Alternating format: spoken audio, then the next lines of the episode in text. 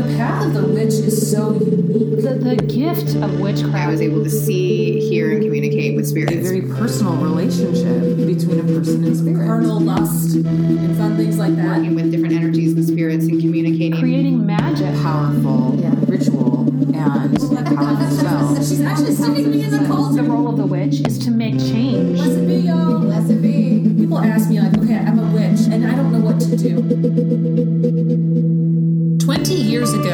Three young friends realized they were witches. They scattered to different parts of the world following magic and spirit. Now, they're back in their hometown to share what they've learned. Welcome to That Witch Life podcast, your home for living as a witch in today's world. Hello, everyone. Welcome to That Witch Life podcast. I'm your host, Hillary. Today, I'm joined by my two co hosts, Kanani Hello. and Courtney. Hello. This episode, we're focusing on the spring equinox and prosperity magic, all things that are really important and valuable this time of year. So, we're excited to have you here. How's everyone's week been? Mine has been really good in a very strange way. Um, we had the demo crews come in and start removing the mold and the drywall and the lead paint from my house. So it's like, as I was saying to Kanani's daughter, it is an ultimate spring cleaning. And she said, Wow, you're having your ceilings removed? That is the ultimate spring cleaning. Um, I had a lot of fun last night. I went to a mead hall with my husband. Ooh, how was it? It was so good. And um, Where it's- it? It's in the town where I live, McMinnville, Oh Oregon gosh. and um, all these really delicious meads that are made by uh, local farmers, but also some that come in from abroad. And a lot of pagan and witchcraft groups meet there. I understood that the Wild Witches of the Willamette will be there uh, for their next um, their next meetup. So I'm going to crash it. Oh, yeah. It'll be super fun. that. Yeah. Um, but no, my husband and I played this game called Odin's Ravens. Oh, I saw you post a picture of It that. was so much fun. So the myth is that, and I'm I'm sure I'm going to screw some of this up. So just forgive me in advance, people who are obsessed with Norse mythology. So the great god Odin has these two ravens that circle the globe every day and bring him back the news of, of what they find as to what's going on in the world. And so you have it's only for two players this game, and they have to get to the end of the world and then back and you know you can throw loki cards to throw tricks at your opponent and i won four rounds with my husband and the, the mead the mead guy warned us that this could potentially bring out some serious competitive vibes in us and i asked him about halfway through when i'm getting these glaring looks from my husband i said does this game come with marriage counseling or at least extra mead to handle this and apparently not but it's super How fun rude. it's so fun so that's happening and um, getting ready to go to Paganicon. By the time this episode's released, I'll be just a few days away from that. So I'll be presenting on the Morgan out in Minneapolis. So any of our listeners, if you're going to be there, please come up and say hi. Again, this is Paganicon in Minneapolis, and I am very excited to get out there and run my mouth. That's super exciting. Yes, Is this mead hall open all the time? yes. Oh the my meat hall is open all this. You're still in the meat hall. I'm Well, makes, I mean, like, I mean, your book is exciting and everything, but I mean, mead. Mead hall, the mead hall. great. I just like didn't even realize that that existed, and you're not that far away, so I'll definitely be crashing at your house. it, it was being in there was a combination between being a at a pagan gathering like a festival and the enchanted forest in salem oregon so the music and the vibe and it's it's still really small and super super um, kind of it's it's still very clean and new and things like that they don't have a lot of stuff up on the walls Kanani's making this weird face. Do you not like meat or something? No, I'm looking at a bird that's outside. I'm completely, Is it a raven? No, it was not a raven. I was just completely distracted by a bird out the window. What about you, Kanani? How's your week been?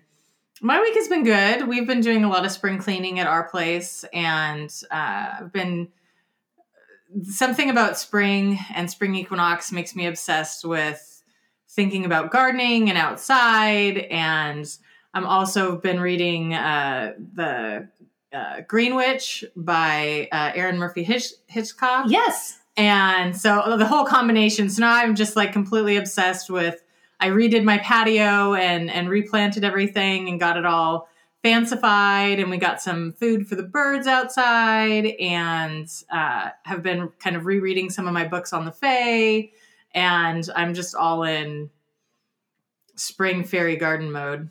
And then you're coming out to my house and helping me weed and plant my garden because yes, yes. Next weekend, the kids are very excited to Well, come. yeah, there's a native plant sale happening right in my county. And so there's this one area I've been trying for a year to get a pollinator garden growing in my yard. So far, it's just been basically like ragweed and grass. So this week, I'm going to go out there every day and try to pull the stuff up so that when my helper crew, my little children that are going to help get dirty and things are Are you coming. using child labor? a little bit. Okay. That's why I had them. That's why.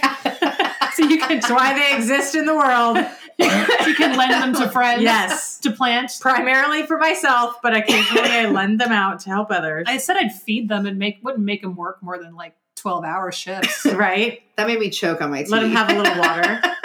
well, you can come too, Hillary. I invited you, but you didn't respond. I'm going. I'm going to be in Oakland uh, rehearsing for a show I have at the end of March in uh, LA. Yes. So this is my like kind of one rehearsal chance. So I'll be gone down in Oakland next weekend. But yeah, things have been busy uh, for me. Work has been really crazy. Um, I'm working towards this show in LA, and I officiate. I co-officiated a friend's wedding Oh. um, right at midnight on the 29th. Um, a, a really beautiful, super intimate ceremony. it's like leap year weddings, so that that's that's crazy. I didn't mm-hmm. think, think about that. That's I kind of a like fun that. idea. And yeah, it's a great idea. Because then you like you would celebrate every year, but then you would super, Super- celebrate every four years. So you'd be like toast, it's, you know, like da da da. But then you're like, okay, whatever. And then four years later, you're like, throw a big party. I actually heard something about leap year. We're re- we're we are recording this on March 1st, so we just finished that, and it was with an interview with someone who is a leap year baby, and she has so many challenges when it says like enter your birth date on some online form because February 29th isn't an option. Oh my God, that must suck. That's true. It's so frustrating. And so then somebody actually I thought of Kanani because they said, Well, have you ever thought about just changing your birthday? And she went, No. It's my birthday and Also- it's awesome. also, can you even change your birthday? I don't know. I I don't- don't. I, I don't know what they can do. Maybe they could uh, what some kind of edit to a birth. I don't know. I don't make birth certificates.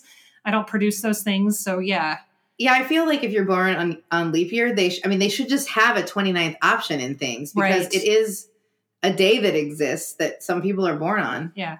Every four More years. than a few. I, I actually Yeah. heard there was a restaurant that for people who had, you know, with your driver's license, you could prove you were a leap year baby. They would give you four free desserts yes, I saw that. because every year you can't go in, right? Because you don't have a birthday. So every four year, when it's your birthday, they'll give you four desserts instead of one dessert. And I was like, ah, it's the only time I've ever wanted to be a leap year baby. Is it probably the only time you ever considered getting a fake ID too. right? Exactly. Is it Dairy Queen and did you order a fake ID yet? no, it, it was not. Although we figured out that the Dairy Queen next to your house, Hillary, is hiring. I, Courtney's going to work there. I said, I said, Kanani wants me to get a job there, and I said, but you'd be so mad if you rolled up to the drive-through and saw me there. You wouldn't trust it. Like, I don't want you touching my ice cream. You're gonna mess it up. And I'll say, yeah, and just sit there. I should probably get your Blizzard and just sit Actually, and you said- in front of it. You said I should work there. And I, I said, no, I would never make my own. That's not going to happen. I want someone to hand it to me. I just want to sit in my what car if and it have were someone hand me? it to me. What if it were me handing you the Blizzard? I wouldn't My care. I'll eat God. it I oh, anyway. would. I'll eat it anyway. I did work at Baskin Robbins that summer. You did? You, used- you had no problem taking my ice cream then. That was one of my best summers was when you worked at Baskin Robbins. That was the summer that you and I started hanging out, Hillary. Yeah, that was the summer. I do remember. Yeah, and that was like we were doing some kind of joint spell while I, I had to go into the back at while I was working at the Baskin Robbins and like expel what we thought was a demonic force from someone's house. We Oh, all- that's right. Yes. Oh my God. I forgot about I'm like, "Ah!" I'm in my little Baskin Robbins apron and I go in the back storage room and I'm like raising this incantation to drive out whatever we summoned through the Ouija board like two days before. Yeah, we really fucked up the. We really messed up the Ouija board. It was bad. I just remember you would show up at my house with with buckets of ice cream, and it was That's right, phenomenal. I did. That's it was right. amazing. Yeah, yeah. Oh my goodness. That's when I was back when you were nice to me, so I was nice That's to right. you. Well, it was funny because there was one time I was sick, and both my boyfriend at the time and Courtney rolled up with Baskin and Robbins quarts of ice cream, and I have two two favorite flavors. I like the peanut butter chocolate and the world class chocolate, and each of them had gotten one of each. So I actually ended up with both of my favorite ice creams on the same day. They had each bought one, and luckily, instead of both of them buying the same, they bought separate ones, and it was the, one of the greatest days of my life. and this was th- this was in the days before This was when I was 17. He was 17. This was far before cell phones, so we couldn't like coordinate with each other. I just showed up. We had my- pagers. Wait, did we have pagers? I did not have a pager till I was 18. I got a pager at 18. I think I got a pager. I think I was like, I want to say I was a junior in high school when I got a pager. I love the fact that some of our listeners are like, what's? Pagers were a nightmare because someone would page you and you'd have to go find a payphone and call the number. Now, if this was somebody that also had a pager, they would like page you the number of a like like um, phone booth. So you, they so then you'd like call this random phone booth, and if you missed them, you might get some stranger that would pick up, or the phone booth wouldn't even. Or they would stand there waiting for you, and that phone booth did not accept incoming calls, and they'd be mad at you for like, why didn't you call? I'm like, I did call, but it just went, it just went do the oh, thing. Oh yeah, so like, and it used to drive me crazy because when I had a pager, my parents used to like, my, I was working for my dad at the time, and he would page me and be like, "Okay, what is it?" And I'd go, you know, find quarters, go find the payphone, call him, and he'd be like, "Your paycheck's ready." Oh my god. That's that's great, thank you. But it was like always ready, but he just wanted a reason to call, and It was such a process. Yeah, my parents. my parents were like, "We're gonna get you this pager, but then you have to call us within X amount of time when we paid you." So then you're like running around looking for a freaking payphone, like trying to, you know. Yeah, and then you we all had that like that one friend who had the early cell phone and Yep. it was like 59 cents a minute. Oh yeah. and so you're like, can I please call my mom? They just they would stand there. I remember one guy like called someone for me and would like relay the message because he didn't want to hand me his phone because I might run off with it. Oh my god. God. Back I remember in the days. I remember when my dad had a car phone. Or I, you know what? It wasn't a car phone. It was just a cell phone, and it had been given to him from his work, and it was like a brick. Yeah, it's like this big. And it was so big, but I remember we all looked at like that's so cool, but it was like a the size of a brick. Yeah, my dad had one of those too, and I remember when he got it because the hospital he works. He's a he's a doc. He's a now retired doctor, but the hospital was like, you have you know this. We have this new thing, so now when we paid you, you can call us or we can call you in an emergency, right? And my sister and I were just in awe of this thing. Like, what? It has no cords. How does this even work? The Zach Morris cell phones, the one Yes. The giant, like it's the size of your whole head. And you look at that, only the really rich kids in wherever Bayside High, wherever Bayside High was supposed to be, Yeah. could have the giant phones that they could glue to their faces. I would love to have one of those now and walk in the street talking on it. You know how many people would freak out? I wonder if we could build one and just put our actual cell phone in it and then just be like, I bet there are cases out there because there are cases Oh, that are so like- funny. that are all sorts of things like cassette tapes, like whatever. I think it would be hilarious to build a case that looks like one of those giant brick cell phones and just walk around like an idiot. That would be amazing. That would be fun. Kanani, you've been watching The Good Witch, I hear. I have. It was uh, something actually. So I actually have a friend who, when I watched the movie Bell Book and Candle, uh, she heard about it on podcast about me watching it, and she laughed because she said she was watching a sitcom called The Good Witch, and the the woman's store that she owned was called Bell Book and Candle, and so oh. she didn't know that there was a correlation there. Oh. And so it made me want to watch the show. So I started watching the show. It's super cute. It's it's on the Hallmark channel.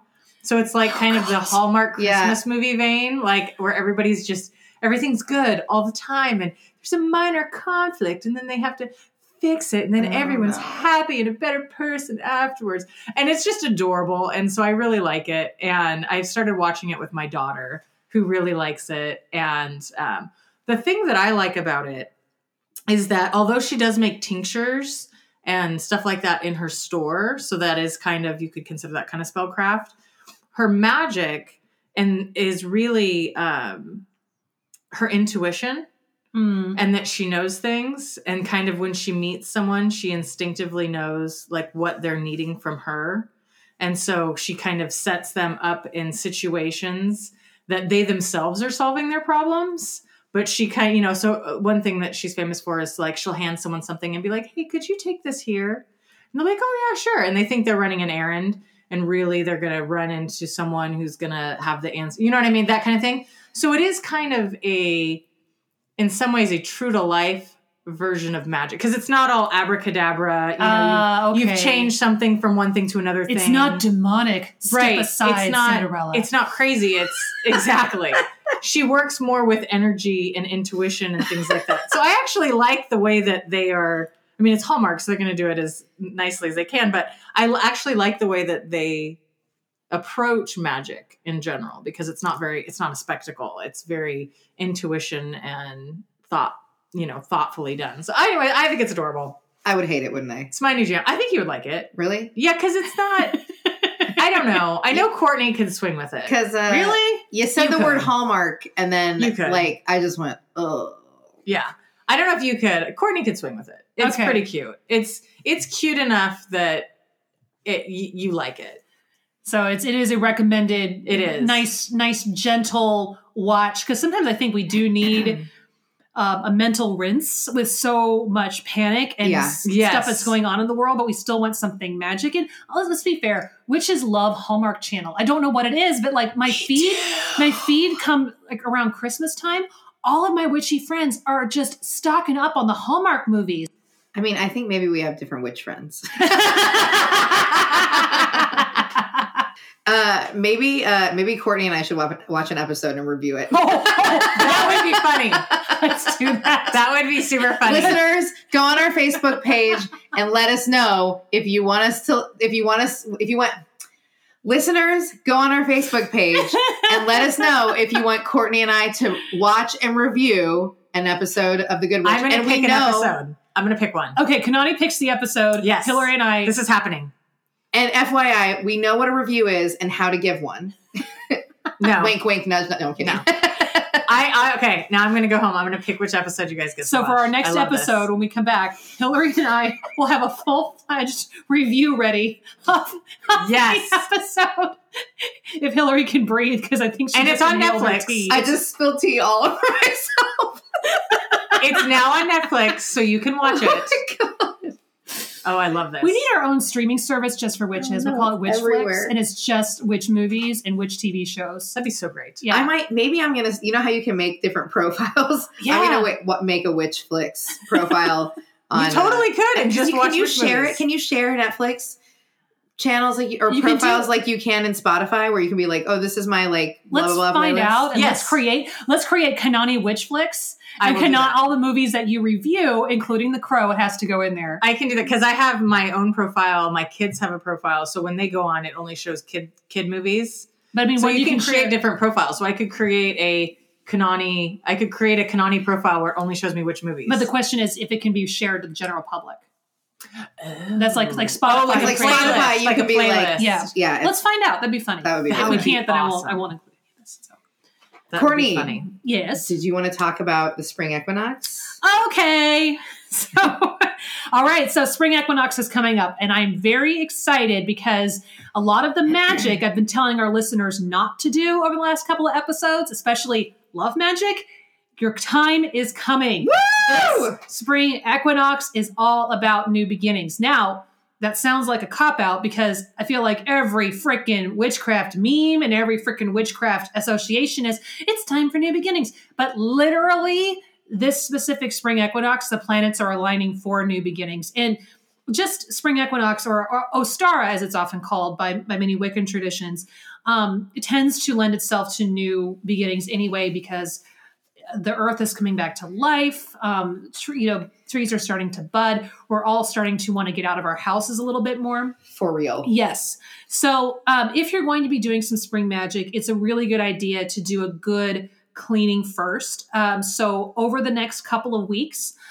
between now and you know, as as spring continues, um, any if you start giving away clothes or books, just take a moment before releasing them to honor the time in your life in which you obtain Mm. them. This is similar to what Marie Kondo does, where she says thank the item, but I also say thank the think what happened. And some of those things are not comfortable.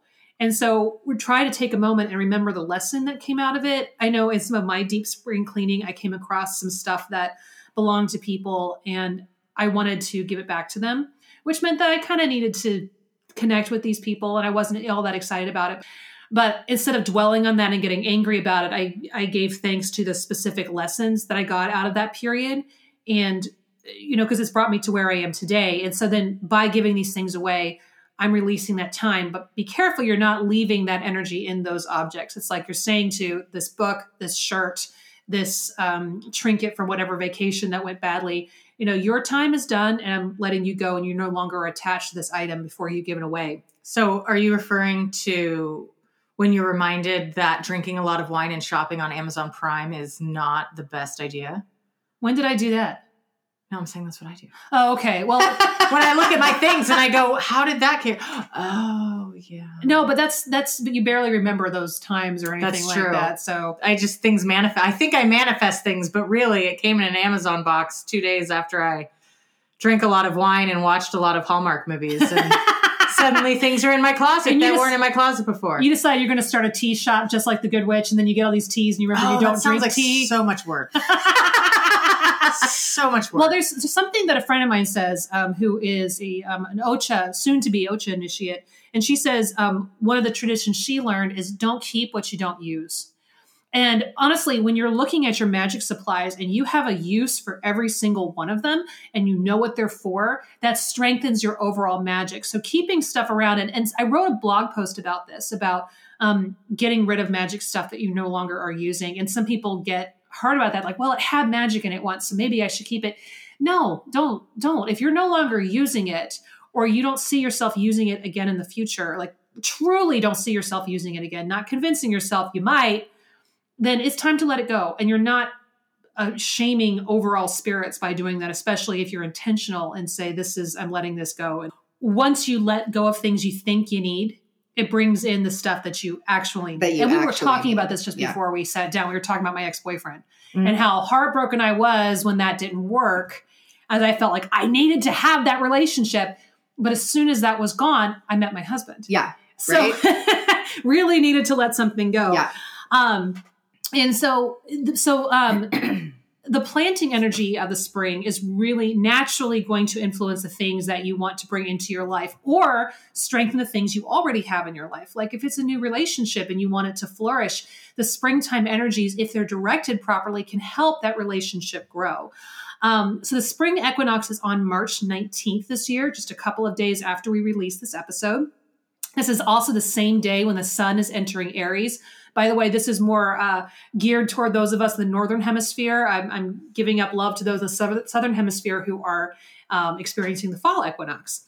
Um, but Aries, being the first sign in the zodiac, is a great time to bring in new beginnings. It's frequently known as a warrior sign as well as a fire sign. So it's an excellent time to bring in opportunities or doing blockbuster or road opening work. Um, on one of our future podcasts, we'll get really deep into what blockbuster road opening spells are. Um, but a very simple way to do something like that is just write down what the obstacles are and light them on fire. I mean, Aries in spring loves this kind of energy. Um, consider drawing or printing out the sigil of Aries to put on the paper as well. So, if say you're having a hard time writing that novel you really want to, you're creatively blocked, write down my creative block, draw the sigil of Aries on it, and then burn it and get rid of um, of that that mental block. So, also on the 19th, the moon is squaring Uranus, which tends to bring in some erratic energy and it can be um, a challenge with focus. So, it's a really good idea to have your plan in mind ahead of time. So, if you're listening to this podcast on the 16th or 17th, take some time today to write down some of the things or um, meditate on some of the things you want to bring in. So, when the erratic energy starts to come in on the 19th, um, you can still harness those new energies without becoming distracted. Um, the sun is sextile Saturn, so it is an excellent time to do money spells. Now, the new moon on March 24th is a really great, what I call an all purpose new moon, because the sun is conjunct the moon. So it's literally all about new beginnings, as is the spring equinox, as is the new moon. So you've got, three, and then of course, this astrological situation. So you have three things lined up for you to bring in something new. Um, if you've been waiting to do love magic, because last few episodes I said don't, it's a bad time. Now is the time to do it to bring in a new relationship. So, all right, y'all, if you're looking for someone, this is the time. Go for it. Um, I saw a video about a single rose growing into a rose bush by sticking it into a potato and soaking it in water or something. We'll find the video and put it on our website. Is that a real thing? I don't know if it's a real thing. So, so if some, a real thing. and well, it, it's uh, uh, the video said it was. It looked like a I real saw thing. it on the internet. The internet said it, so it's real. True. Come on, guys. If it was on the interwebs, it must be true.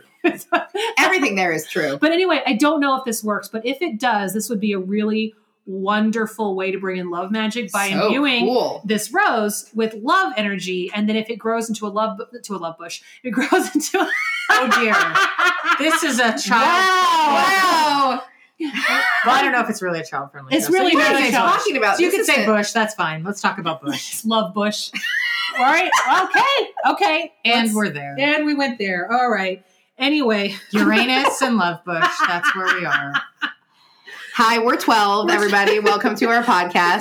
We're in middle school. hey, those parts are helpful when you want a new relationship, Oh, right? Uh, so, um, anyway, you encourage this love bush to blossom and Oh, dear. flourish, just like the. We have officially lost it, folks. Oh God, I was trying so hard to be professional in this one. All right, all right, I'm coming back. Okay, got it. So, anyway, um, if you don't want to use the rose spell, my thought is, my thought is, Are you um, referring to the bush? aren't you the one that told me I was laughing too hard and that I need to control myself on our podcast? No. Yeah, it was her. It's only funny when I make you do it.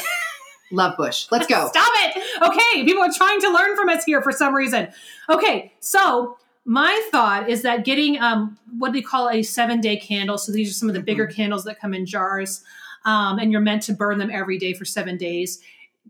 Ideally, if you were to burn them 24 hours, they would be gone in seven days. However, I don't recommend ever burning candles when you're out of the house or when you're sleeping. So do put them out when you sleep and when you go to work or the grocery store or whatever. But if you start a seven day candle on March 19th and you burn it every day through Tuesday, March 24th, um, really powerful things can happen. So you can carve your intentions into this candle. If the candle comes in a jar and can't be removed, you could paint the sigils on the outside of the jar, or you could put it on a piece of paper underneath the candle. And um, I really think this is a time to be doing some candle magic. So make use of this entire week um, between the 19th and 24th for the things you really want to bring into your life. I will also sometimes put, and I and I say do this very carefully. Uh, very finely ground herbs like that I've done in a mortar and pestle, just at the very top of the candle. Yeah. Just be there when you light it because sometimes they'll smoke a little bit or they'll catch fire. So just make sure you're watching. But once the wax heats, it'll sink into the candle and you'll be fine. Um, since we're talking about money spells today, one of my favorite herbs for money work is basil. Uh, basil has, I believe, was actually used by um, sex workers back in the ancient days as a way to, they believed it would attract customers. And I think it's because basil is delicious. It's delicious and, it smells amazing. It smells amazing, and so we're drawn to it. So basil um, is is a very good plant for drawing in money. And um, someone uh, again, I'm always on Team Lemon Balm, but my but my high priestess has called lemon balm the money plant. So you know, I love lemon balm. yeah, It's and it- such a great plant. It's very easy to grow too. and it is invasive, so it is a great thing to harvest from your area because it helps yeah. local wildlife and it helps your magic. I will say that if you are planting it, I highly suggest you planting it in a pot. Yes. Or it will become a very big problem for you. So you can get you can transplant it to bigger and bigger pots, but it will stay contained. Um, you can get a little start and start with a small pot and grow the pot, but you definitely don't want to just put it in the earth or it will become an overgrown nightmare in your garden. Yeah, and for the local wildlife. Yeah, too, it's not great. So Yeah. I also find that in asking for anything, whether it be love, money, it's important to be very specific because if you're just like, give me the money, you're like, it may come to you in a really weird way and it may result in you getting all of this work and maybe that results in more money, but you didn't expect to suddenly have your plate overflowing. I think it's also making sure that you're um, being specific about your intention, but not too specific, like you're trying to shortcut to the end. Yes. Um, I know that for a couple of witches in my coven, uh, back when I was running one in New York, they were trying to do bring some more money into the house, and um, what they wanted was this couple to move in with them and be their roommates because that would bring in income. And That's they, very specific. it was very specific, and they said we want this couple to move in, and I said why? And they said because we want the money. I said, but what if the money came without this couple having to move in? But she had, couldn't get out of her mind. She's like, yeah, but that's the answer. And I said, not necessarily. And so they did. and it was funny because they also had a big home protection spell, which meant that the roommates just could not figure out a way to move in. I said, change the spell, let that one go, and say you want prosperity in the home. And so it didn't work out with the roommates, but then it turns out that their power company came back and said, oh my God, we've been overcharging you all. Your bill is now half off for the time being, and here's a rebate. Right. so I mean, it's I think I think you're totally right and good call out. Like it's it's good to be specific. You don't want to box yourself in. Yes. But if you don't want to just be like send me money. That like really doesn't, you know, if there's an area, so sometimes I'll be like I really need income from this source or I'm looking for more opportunities here to bring myself more opportunity or income. It's it's good to be to have clear intentions but not to box yourself in. I think that's a really good point. Yeah. Is anyone doing anything special for Ostara? I haven't had much chance to plan anything because of the car accident and a really heavy workload at the moment. Um, I really love using bath magic this time of year, so I'll probably do a combination of herbs and oils in the bath. Um, and I, I have actually a mix that I already have together that I'm excited to use, so I'll probably do something like that. And then I usually uh, I usually use uh, candles for prosperity magic as my go-to. Um, so I'll probably do something like that too. But I really like I have I'm so far behind the planning curve uh, just because life has been threw me a little bit of a curveball. So Well, my husband and I tend to plan our um, holiday magic on on the whim. on the fly, So yeah. we'll do something for the spring equinox, but I don't know what it is. Um, I will probably we'll probably do something outside. Um, be our first ritual outside since maybe last summer, so that'll be nice. But we tend to remember that morning that it's time to do a, a celebration Yeah. and that evening and it's a work night so we're we we both have very demanding jobs so we'll be doing something simple Yeah, I think that it's. I always try and remind myself. I think in my head because I really like. it's the like event planner in me that wants to build something huge and like do something really over the top. It's a really nice reminder to, to that it doesn't have to be huge. It can just be simple. Um, you know, your ritual or or what you do as part of your ritual doesn't have to be this big, complex, giant show. It can be something really simple. We're we're probably going to do something. Um, I usually do something outside with the kiddos. Um, I always joke that my kids are probably the only some of the only kids that can explain why there's bunnies and eggs at easter at Easter. Yeah. And um, one of the one of my the stories that the story that I've taught my children that was one of the ones because of course there's all kinds of different versions and stuff, but I kind of thought it was the most the easiest to explain and, and the most fun is uh, Ostara, the goddess of spring, was walking through the forest and she came upon an injured bird. And the bird had fallen out of a tree and it had broken its wing. And a bird with a broken wing she knew would not survive. And so she picked the bird up in her hands and she gave it a blessing and turned the bird into a bunny because a bunny, bunny doesn't have wings and it was still cold outside. So she knew it would be safe. And she set it down on the ground. And the bunny was so grateful that it followed her around and it became her little familiar. And the bunny, because it was once a bird, laid eggs. And so she would then paint the eggs and offer them up as uh, offer them up as offerings to the gods to thank uh, thank them for everything that she had. And so that's kind of the story that the kids and I kind of talk about and do, and that's kind of part of our spring equinox Ostara celebration. And so they get bunnies and eggs when other people don't quite get bunnies and eggs. So I'm very, very excited to welcome Reverend Dr. Queen Mother Imakhu Mu Neferet. She is phenomenal, and I want to introduce her by reading by far one of the most impressive bios and some background info, info on her so that our listeners know all the amazing things that you've done. Reverend Dr. Queen Mother Imakhu Mu Neferet is a cultural educator, scholar, motivational speaker, Kemetic elder, high priestess, and Queen Mother. Initiated water priestess, storyteller, poet, writer, vocalist, musician, dancer, yogini, artist, arts administrator, filmmaker, and multimedia producer. Dedicated to cultural preservation, cultural reclamation, and creating uplifting, truthful media for Black and Brown people, she is the founder of Akeru Multimedia, Uhemu Black and Brown Storytellers, former columnist of First World News African American newspaper, host producer of Ashe Radio and TV shows, founder director of the Zawadi Collective Performance Ensemble, founder of Akeru New African Network. She is also co founder of the Newark Latino Film Festival and Newark Latino Arts Collective. Queen Mother Imakhu is founder director and chief instructor of Shenu Art and Yoga Sanctuary. Creator of the Drums of Compassion drumming and dance program, which she has taught throughout the U.S. to children and adults since the late 90s. Queen Mother has taught African arts educations for Philadelphia's Point Breeze Performing Arts Center, Boys and Girls Clubs of Trenton, the Garvey Charter School of Trenton, City of Trenton, New York Department of Juvenile Justice on behalf of the African Poetry Theater of Queens, Newark's Ironbound Community Corporation, Montclair State University, and Orange, New Jersey Board of Education. Queen Mother was recently yoga instructor for City of Newark Recreation Department, executive director and co-founder of the Newark Latino Film Festival. Queen Mother's most recent film project, I've Got a Vision, produced for fellow filmmaker Nancy Vasquez, was highlighted by director Ava DuVernay of, on February 2019 special online edition of Time magazine. Queen Mother Imakhu has emceed spoken word events in Philadelphia, Pennsylvania, and Newark, New Jersey. Queen Mother is founder of Akeru Multimedia and Uhemu, Uhemu Black and Brown Storytellers of New Jersey. Queen Mother Imakhu's newest compilation, download downloadable music spoken word CD, the very best so far, was released on December 19th, 2019.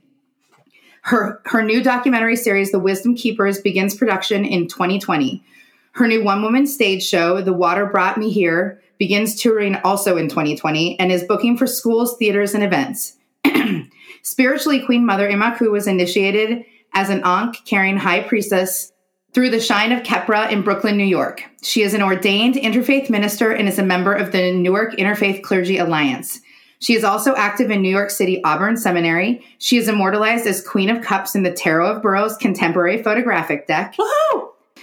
As a Kemetic scholar, her research connecting European elder Futhark runes to Nile Valley origins has been considered groundbreaking. Her newest book, Kesu Duameni, Kemetic Daily Prayers and Rituals, was released in late November 2019.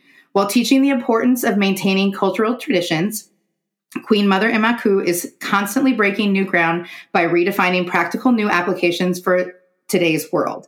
Queen Mother Imakhu's proud family lineage includes her maternal ancestor, Billy Artis, who fought in the Nat Turner Uprising, her father, the late Tommy J. Lloyd, first African American accepted into the New Jersey Tool and Die Association, former South Carolinian Congressman George Washington Murray, former enslaved African who was the only African American congressman serving during the 53rd and 54th Congresses, and her living relative, her cousin James Clyburn, Southern Carolina congressman. Queen Mother Imakhu has been celebrating Kwanzaa since 1989. Nguzo Saba helped to deepen the Black consciousness she was raised in and provided a strong framework to raise her children with. She stands by the foundations that have shaped her, and she is proud and she proudly shares with community. She has also recently formed Shenu Harmonious Living Institute.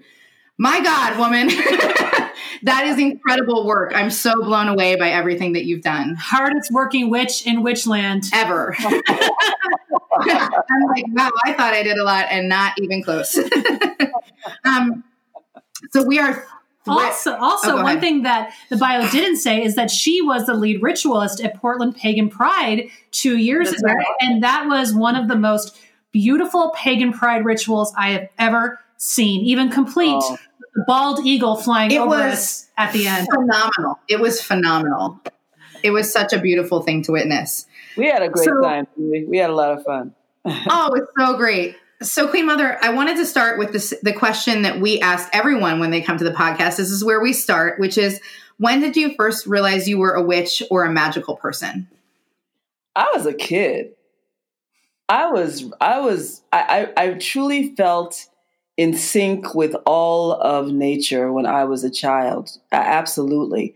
And this was encouraged by my maternal grandmother who would let me play outside in the rain and would let me be outside barefoot in the grass and uh, would encourage me to uh, well uh, us as kids uh, my cousins and i we were all girl cousins with the exception of the one boy who got treated special because he was a boy. Um, you know he came along later but still uh, there were a lot of uh, we, we were all girl cousins you know and we were encouraged to go and play up on in, at blackbrook park where with all the little teeny froggies little teeny um, peeper frogs and uh, the big bullfrogs, uh, in spite of the fact that up on the hill where the the water tower was, they the the Ku Klux Klan burned crosses. Um, we still were encouraged to go and in, the wake of that and go and play amongst the ashes up on uh, that that hill and wow. go and be amongst the nature uh, where the, where the pond was and where the little where the water would run over the rocks. Uh, we were learn we, we, were, we were taught to not be afraid, to not fear any man, and to still enjoy nature. Mm. And in, in, enjoying that oneness uh, with all of life, that's where I, I, I felt the, the, the power of nature and the the, the learning to and, and and learned how to uh, to will things to be. I don't want to say at my command but to learn how to be in sync with uh, uh, the divine presence of uh, what we now, and what I now call Netshur in my tradition. Uh, my, my grandmother taught me how to question things that were in so called religion. Uh, she taught me how to question what was in Christianity and uh, to not just accept what was told to me in traditional religion. And so uh, I would say when I was uh, very small as a child. That's beautiful. I think that's one of honestly the most impactful and important things that if anyone can instill in your child, to instill in them the knowledge to question. Yes. And it doesn't mean the knowledge to be disobedient, it means the knowledge to question why am I doing this? And right. that's one of the things that, you know, I I attempt hopefully to be able to do with my own children because my thought process is I'm not always there. So I need them to think about things before they make a decision, eh, you know, and be able to come to a conclusion on their own without me having to tell them yes or no. Yeah, that's a really important uh, point that you made. That that, that doesn't necessarily mean to be disobedient, you know, because we right. certainly were respectful and obedient children. And you know, it's really ironic that I mentioned my cousins in this because Lord knows they are truly staunch Christians you know, I'm I'm the rebel. I'm the reprobate. You know, I mean, I, I went through my period of being staunch in my Christianity when I got to be a teenager, when I was taught to later be afraid when I stepped away from that natural flow for a while, for a little while, and um, you know when I, when I became scared of of going to hell, mm. and when I learned to to become selfish in that way you know because when you start doing things because you're afraid that you're something's going to happen to you in the afterlife and you start doing things when you start doing thing to things to garner brownie points from a, a, a god that is different than the one that you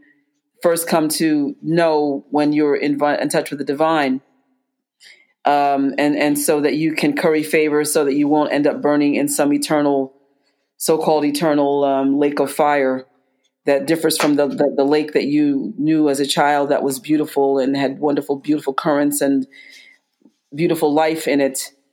It's it's sad. It's it's uh, and, and and again, there's a, an element of selfishness that's in it because now you're doing it because of what's in it for you.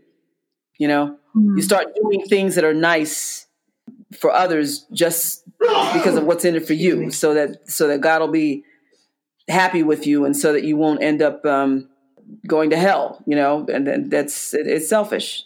It's selfish. Right. Yeah. Instead of doing something nice to be nice for this you're doing right. it you're doing it you know for all the wrong reasons. You're doing it because you think it's going to help you to get into right. heaven. Right. Instead of uplifting uh, uplifting humanity. Now you're doing it so right. that you yeah. Yeah it's sad I mean, I loved your book. I thought it was incredibly insightful, and it and I thought it also really explained things in in such a clear format. You know, sometimes I think when you uh, read through books, there uh, you leave and you're kind of like, what did I even just read? I don't even understand. You know, and I I left I left really seeing uh, your practice and understanding it, and and I thought it was just beautifully written. Well, thank you. Thank you. For our audience, can you tell us just a little bit about the basic tenets of the Kemetic faith? Sure. Ma'at, which most people pronounce Ma'at, um, but it is, is pronounced Ma'at. Ma'at is uh, the concept of harmony, reciprocity, balance, order, justice, divine love. These are the basic tenets that we base our beliefs on. Uh, these concepts are matriarchal. And the idea is that we it, it, it, it's mindfulness. These are the concepts that are uh, that the golden rule is based upon, and that all basic religions are uh, founded upon. Ideally, it is said that all world religions are based on this and are highly influenced by uh, these tenets because uh, all world religions came out of uh, basically came out of ancient Egypt or Kemet. I think that maybe some of our listeners may not even realize that um, that the original name for for what they know as ancient Egypt was Kemet. And yes, so I think we, yes. yeah. Let, And so- let me explain that because uh, Kemet was the original name of ancient Egypt. Kemet, which means land of the black. Now, some people believe that to mean that it, it- this talks about the origin of the people who lived there who had dark skin. Kem means black. Uh, now, this also refers to the silt that comes out of the uh, or this is the soil that comes from the uh, the waters of the Hapi or the Nile uh, during the time of the flood. Either way, uh, it, it refers to the word black. And the richness of the soil that came from the flood waters nourished the land. As the land was nourished, this meant that the, the, the crops would be able to grow. The land was irrigated. As the land was irrigated, that meant that, that there, there was a flourishing because uh, people would be able to eat. There would be uh, the crops would be able to grow. There would not be starvation. So uh, it was important then for the floodwaters to bring this rich, dark soil because that meant there would not be starvation. Okay, so Kemet was a rich civilization. Uh, the people lived according to a high standard, and as people visited uh, and traveled through the Nile Valley civilization, they observed the high standards that the people lived by, and it influenced um, the, the many who traveled through there. And they brought uh, what they observed to uh, their cultures. And the high standards uh, affected many, and uh, including the uh, religious traditions. Okay, so how, what did that mean? That, that meant that it ended up affecting the Hebrew traditions. It meant that it affected the uh, Islamic traditions. And as the uh, Kemites traveled, and they were world travelers, they were um, um, expert navigators as they traveled the waters, and they traveled throughout the world. Um, they had influences on um, the the Asiatic traditions, and so um, it is said also that the uh, Buddhists, uh, the Bud- Buddhist traditions, were affected. In fact, it is said that the teachings of the Buddha were actually the priesthood of Ptah, um, the, the Ptah traditions that came out of the Nile Valley uh, uh, traditions. And uh, it, it, it, it goes on. I explain more about this in my book. So now, our, our in our temple, our temple is a water temple. The word for mer, the word for love, is mer, and uh, mer is also one of the many words for water. Now, I've been sharing recently my observations about the fact that the people who were actually closest to the water were the everyday people, not the people in the palace. The people in the palace were separated from the water, and they had people who brought water to them. They had irrigation systems that were built so that water was able to flow into the palace. Okay, um, but uh, I mean, and you also had people who were royal butt washers. Okay, now I mean, how close can you be to the water if you're not even gonna wash your own behind? You know. I tell that to Courtney all the time.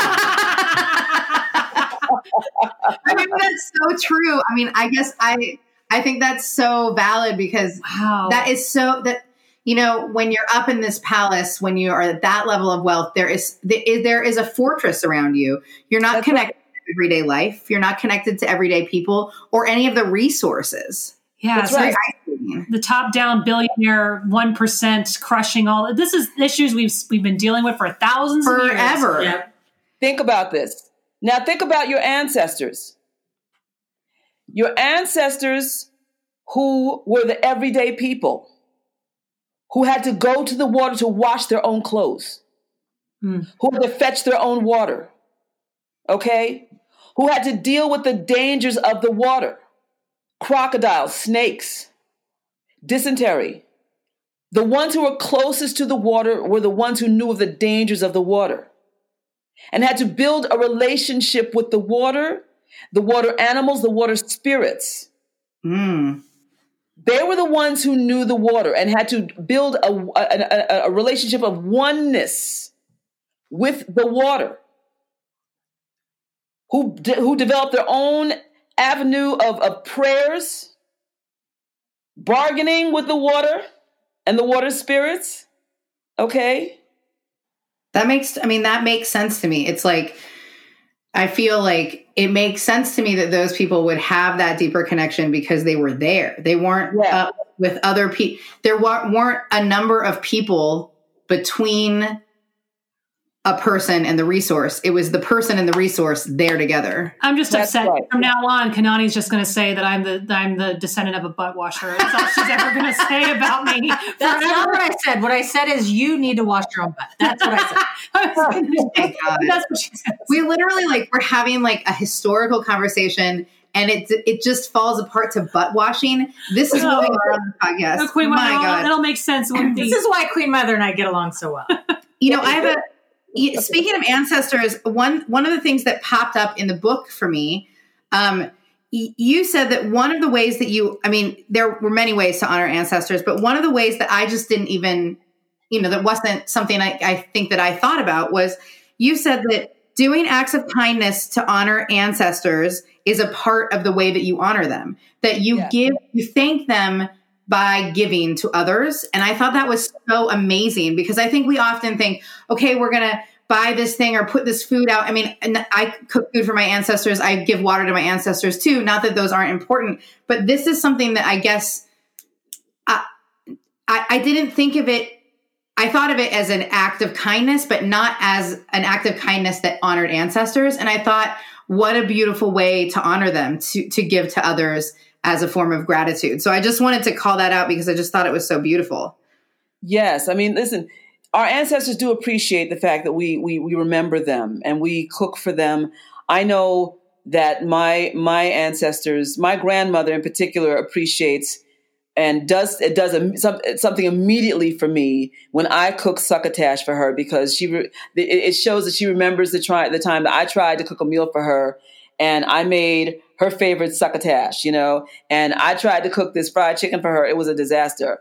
It was Oh. you know and it, it was you know when i was when i when i moved in with her to get away from my mother i moved in with her and my grandfather and as an act of gratitude in life i tried to cook this fried this fried chicken and it came out all bloody you know and Oh, she, no. she, she was all she was so quiet and humble you know and she cut into it and she was like your mother didn't teach you how to fry chicken Oh, no. I love that. I love that your grandmother automatically gave you a pass and she didn't criticize you. She criticized your, Your mother. mother, Like yeah. it's your mom's fault that you can't. Just saying. So I, I want to make sure that we leave since since the topic of the episode is prosperity magic. Um, I wanted to leave some space for that because I'm really interested to hear from you, first of all, how you incorporate prosperity magic into your own practice. Well, let me just well, okay, let me let me segue into that by by me- finishing talking about this whole thing about cooking for my grandmother, because I put out a small plate, and um, you know I make sure that I I cook. I, I, I thoroughly cook a piece of chicken for my grandmother. Okay, and uh, and I cook the succotash, you know, because it's always that memory to that time from when I was 18. And, you know, the chicken didn't come out good, but the succotash came out good, you know. and, uh, you know, but let me just tell you, every time that I do, within like a half an hour or so, then I get a phone call from somebody who wants to order something big, like a big, like somebody who wants to order like a, like a, a reading or a chart, like a, something that's big from me and in a time a really timely fashion when I really need the money. Okay. And and and my grandmother was the one who held the purse strings in our family. Okay. It used to be that when uh it, it, but this is before I was born. In my family, because my grand my grandparents were sharecroppers, and they came up north and made themselves business people. And so in the family, because grandma was Miss Got Rocks, if, if, somebody, if, if, if someone needed a loan, my grandfather would always say, "You got to talk to Selma." Okay, and uh, so she would be the one who decided if somebody would get the money. All right, and because she was the bookkeeper in the family, so to this day, on my altar, um, I pour libation to her and to her sisters because they were the ones who were the, the money manifestors. So um, it's important to know who in your family you should pour libation to when you need money. You should not pour to just anybody. Okay, now this is really important to understand because as we are resurrecting our traditions, we feel that we should just pour to anybody just because they died. That's not true. Death does not make you wise. It does not ordinarily mean that you've got money wisdom. Okay. Oh man, that's so true. You've got to get that straight. You can be messing yourself up royally. Pardon the pun, okay? Pardon the backwards pun here. But truly, you could be messing yourself up because you were just assuming that because somebody died, that means that they deserve a place on your altar. There is a distinction between who goes on your altar and who goes in your memory book. Who goes in the photo album? Who goes in the drawer? Who does not even who should not even be mentioned? Okay? There are people that you pray for. There are people who go in the photo album. There are people who go on your altar. There are people you call upon for money help. Okay? You have to be very, very clear about that. All right? I just have to I just have to stop you real quick to say something that's kind of it's on the ancestral altar top, topic. I have some people that I have been feeling like I need because they're ancestors that I need to put them on my altar. Mhm. And there has been something that has prevented me from doing that. Mm. And I feel like you just gave me permission to not do it, which I appreciate because there's just been that thing in me going, I just don't think that they belong there. You do You know, what I mean? reading. it felt like something I, I was supposed to do, not something I wanted to do, or felt that they it was appropriate for them to be there. So I You feel like that was so powerful. What you just said is not everyone has to be there. Yes, you do readings, and then you go to somebody else, and you get you you go to pendulum. Okay, you get backup. You get a you get a, a council of three to get to, to just to make sure because you also want to make sure that they're not creeping in and getting that pendulum going. Okay, you you you you make sure. True. Okay, you get you get absolutely clear on that. All right. I, I listen. This is and this has been the topic of conversation of of late, where people have come to me and asked who's supposed to be on my altar because people's lives have been jacked up royally. We listen. We have fond memories of many, uh, and and that's fine. And you pray for them because they many of them want to uh, to ascend. They want to move forward. There are some people who are stuck. You can pray for them. All right. You can even you can pour libation for them outside in a park, away away from your house. Okay. You don't want someplace else. You don't want them in your personal space where they can jack up your energy. Okay? Especially when it comes to your finance. Your finance is all important because that's how you move forward in this world. You need money to live in this world. All right?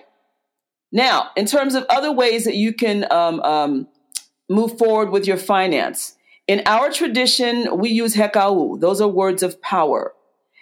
This is, this is all important because these are your, in, in our tradition, these are our incantations. Okay? Now, for us, it's a science because uh, for us, we, we learn um, um, the, the Necheru. These are the gods and goddesses, for lack of a better term. Um, we, we kind of veer away from those terms um, because we understand them to be energies. Uh, but, but for lack of a better term, uh, these are forces of nature. Um, uh, sometimes it's just a matter of understanding the energy proper, uh, properties, but uh, there's a science to it. And it's a matter of also understanding which correct order they go in. Okay? So, uh, as you come to know them, then you put them in the proper order and then you chant them. Now, we also write prayers. Well, there's so many different words that we use for prayer, but we we write prayers that we use. Um, uh, there's there's there's a Khepera prayer that we use or Khepri uh, that we use for for uh, money um, we also come to understand the certain cycles as well. Now, for right now, we are in a retrograde cycle. We have learned not to fear retrograde. It used to be where, like, I, I had a friend who used to uh, call me all the time, and Queen Mother, retrograde's coming. It's coming. It's coming. Get ready. Get ready. Oh my God, it's coming. You can say it was Courtney. That's okay. no. oh my God. This was this was my friend from uh, the, the, the metaphysical church that um, uh, you know it, it just came to be a common thing, and man, oh my goodness! And I used to be like, oh no, oh no, you know, listen. Then I came into the Kemetic tradition, and it'd be like, listen, chill, okay. And so now we know who to work with. During retrograde cycle, we welcome it, okay? Because now we know to work with Jehuti. Because we listen, in our temple especially, we work with all of these um, um, dealing with timing, okay? Or you know, gods and goddesses, for lack of a better term, dealing with timing. So um, that's Nit, that's uh, Jehuti, um, Akeru. Um, well, there's so many. Hu and Huit there's so many. And we, we also know, all right, so it's coming. So we know that there's certain things we wrap up. We also know we look forward to the different things cropping up, but we, we can bring closure to, or that we have an opportunity to readdress. This is an opportunity for us, okay? So it, we shouldn't be afraid. We also expect that there are certain things that are just going to break down because that's what's going to happen. It's just part of the cycle. We deal with cycles. It's part of a life cycle. All right. So we we now welcome the the retrograde cycle. It's just an approach to life. You know. So now, when it comes to money, we also know that there's an opportunity for some some uh, uh, lost or not lost, but we can make money during these cycles. Okay? Opportunities that had been forgotten about can now be readdressed. So mm. we, we, don't necessarily look at it as being lo- money that will be lost. We can look at it as an opportunity opportunity for money to be gained. Okay. That, that's the kind of energy you can pull from during the retrogrades. Is that what I understand? Yes, absolutely. Absolutely. It's just a matter of knowing who to call on. All right. And let me and let me say okay. so so you would this is this is a chance for restoration. So you would say chebu, chebu, which means restoration. Okay. So you in your meditations you would say dua chebu. Okay. Thank you for restoration. And so you would call on that restoration energy. Anybody who owes you money, come on, bring it, bring it. Hmm. That's a really good point. I guess I I think we probably don't think about like not j- just asking for new money, but also pulling in money that's that people are owing us. Yeah. Um, yeah. one of the things that I was really curious about is so when you're at so we I think we often ask we like we create prosperity spells or we ask for prosperity magic to help us. And it's often like more money here more money here money more money here. But what part does financial responsibility play into that? Like how do you balance like h- how do you work in both asking and the responsibility? And is that something that works together in prosperity magic or is it or are they two totally separate things? Am i crazy thinking that um No, that's a what's the balance there No, it is a good point. It's a very good point because you know we get we kind of get slipshod with that too because it, it is an opportunity for us also to restore because that word chebu it also means restoration. It's a chance for you also to restore. If if there if there are times where you owe something and you've kind of forgotten about it, it's a chance for you to to do your own restoration too. do you when you're asking so when for our listeners you know when when they're asking for money or for financial success what's a good way to do that respectfully and like without asking i mean how i guess how do we ask how do we ask respectfully? Is there a good way? You talked about obviously syncing with an ancestor that you think is was particularly fiscally responsible or was the held the money purse you know? Um, is there anything that you think is good to offer them outside of the things that they individually like is there something that you do in your practice that um, that you find I think a question to add on to that is if a person didn't know their ancestors personally, oh that's a good and what- maybe they were adopted or um, their their ancestors passed away many years before they were born. What sorts of things would be kind of more all purpose gifts to give an ancestor really you didn't question. know in life? That's a good question. If I can just if I can just kind of um, hold that for just a minute because I do want to readdress something um, uh, about the restoration thing. Uh, I, I want to say also we believe in what's called restoring ma'at. This is where if you have offended someone, or again you owe something, you have to restore the balance. We call it restoring ma'at. And that's where you have the opportunity to go if you have offended someone and apologize to someone and uh, you have a chance to fix it. Okay. That's really, really important. Having that humbleness of heart and uh, being able to go and the, the humility piece is huge, you know, because it all begins with being able to, we, we always hold the mirror to ourselves and ask, what can I do? What have I done? You know, is, is there something I need to do in order to restore the energy? Because it can't, it, should not, it cannot be a thing where you just look at the universe as this big gimme, gimme, gimme factor. Okay. That's why it's important to go and make sure that you go and do for somebody. Okay. Mm.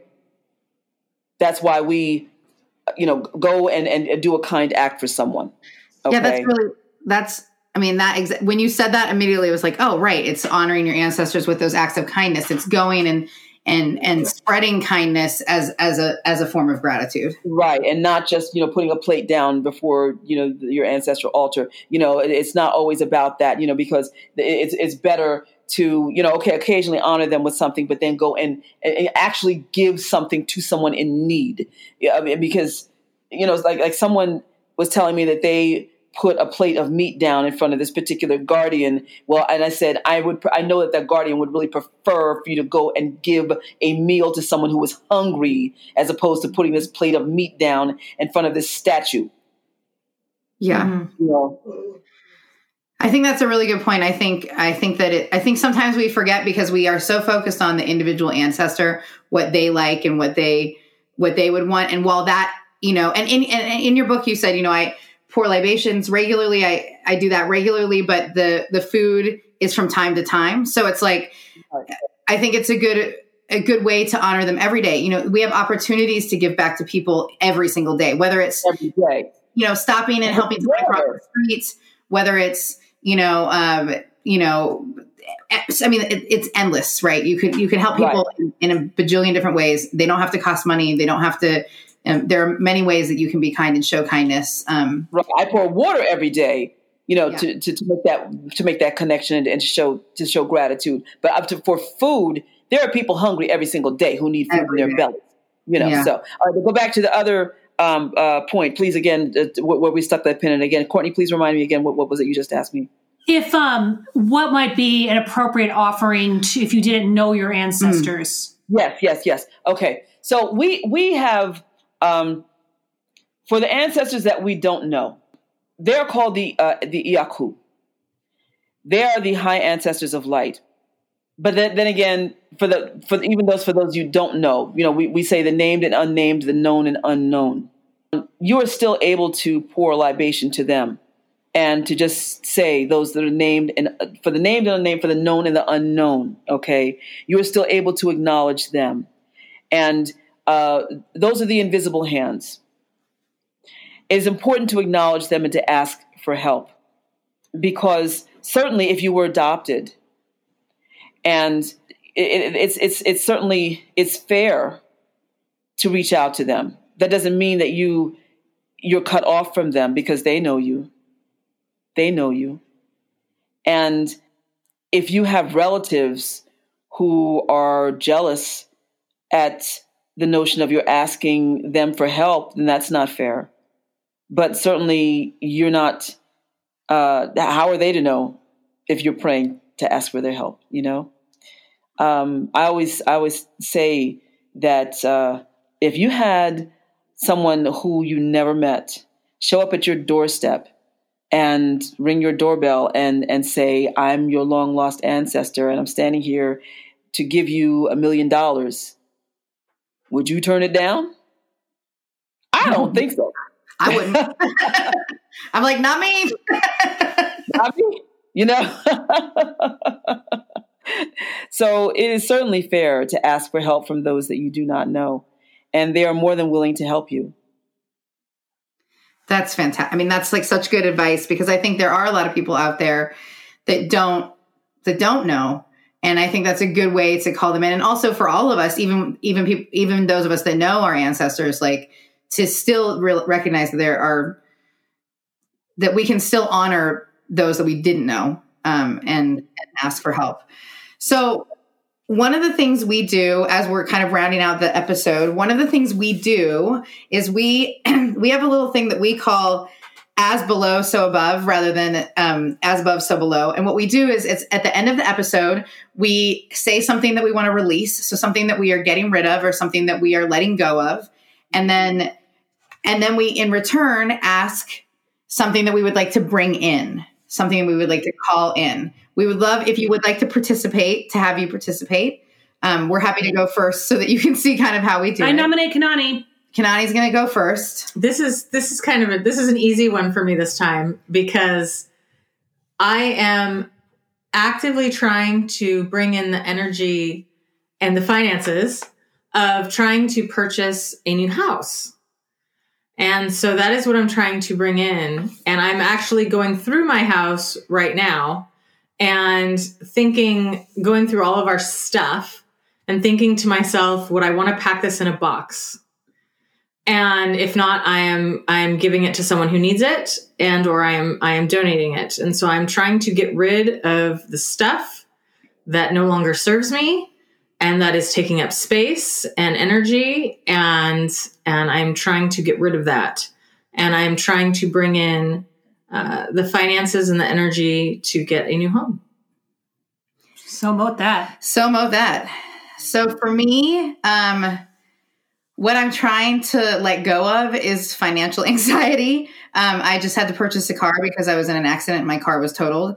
And and I've worked really hard to be in a place of financial stability, but signing a car loan was very I was like completely like hype, almost hyperventilating. So I'm letting go of I think that comes from a place of the past where I wasn't as financially stable and I've worked really hard to pay off debt and and become a fa- financially stable person. So I'm letting go of the anxiety of the past that is interpreted into the anxiety of today and I'm bringing in confidence in in the stability in my life and and a realization that I've worked really hard to get to where I am and it's okay to be um proud of that.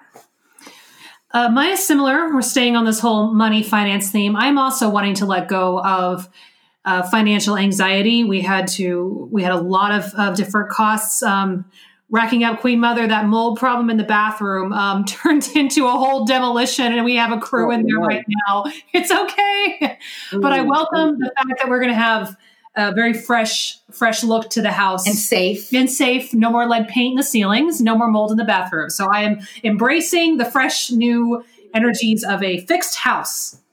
Absolutely. Mm, mm. Okay. I am releasing all blockages to my financial security and releasing all blockages to my global success releasing all blockages to happiness, all blockages to good love, all blockages to good power, all blockages. Oh, yeah, get my license. Uh, all blockages to good health and I am welcoming the new in all avenues of my life for my higher good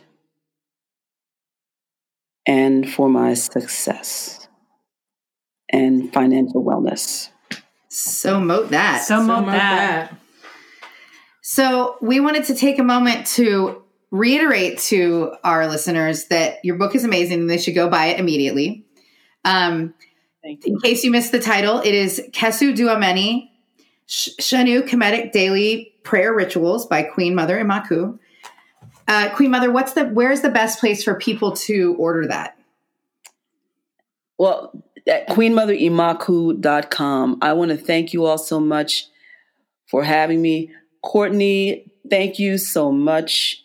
My my spirit child Aw. Oh, my dear friend forever and who has always had my back. I just thank you so much. And uh, I miss you and Brian and look forward to seeing you so much. And uh, thank you, ladies. yes, Uh, thank you. Thank you. Can't Thank wait you to get all. out there on the West Coast and see you all again, wrap my arms around you all. Yes, you do. Yes. Please come out here. Well, thank you so, so much. Uh, we really appreciate you coming on.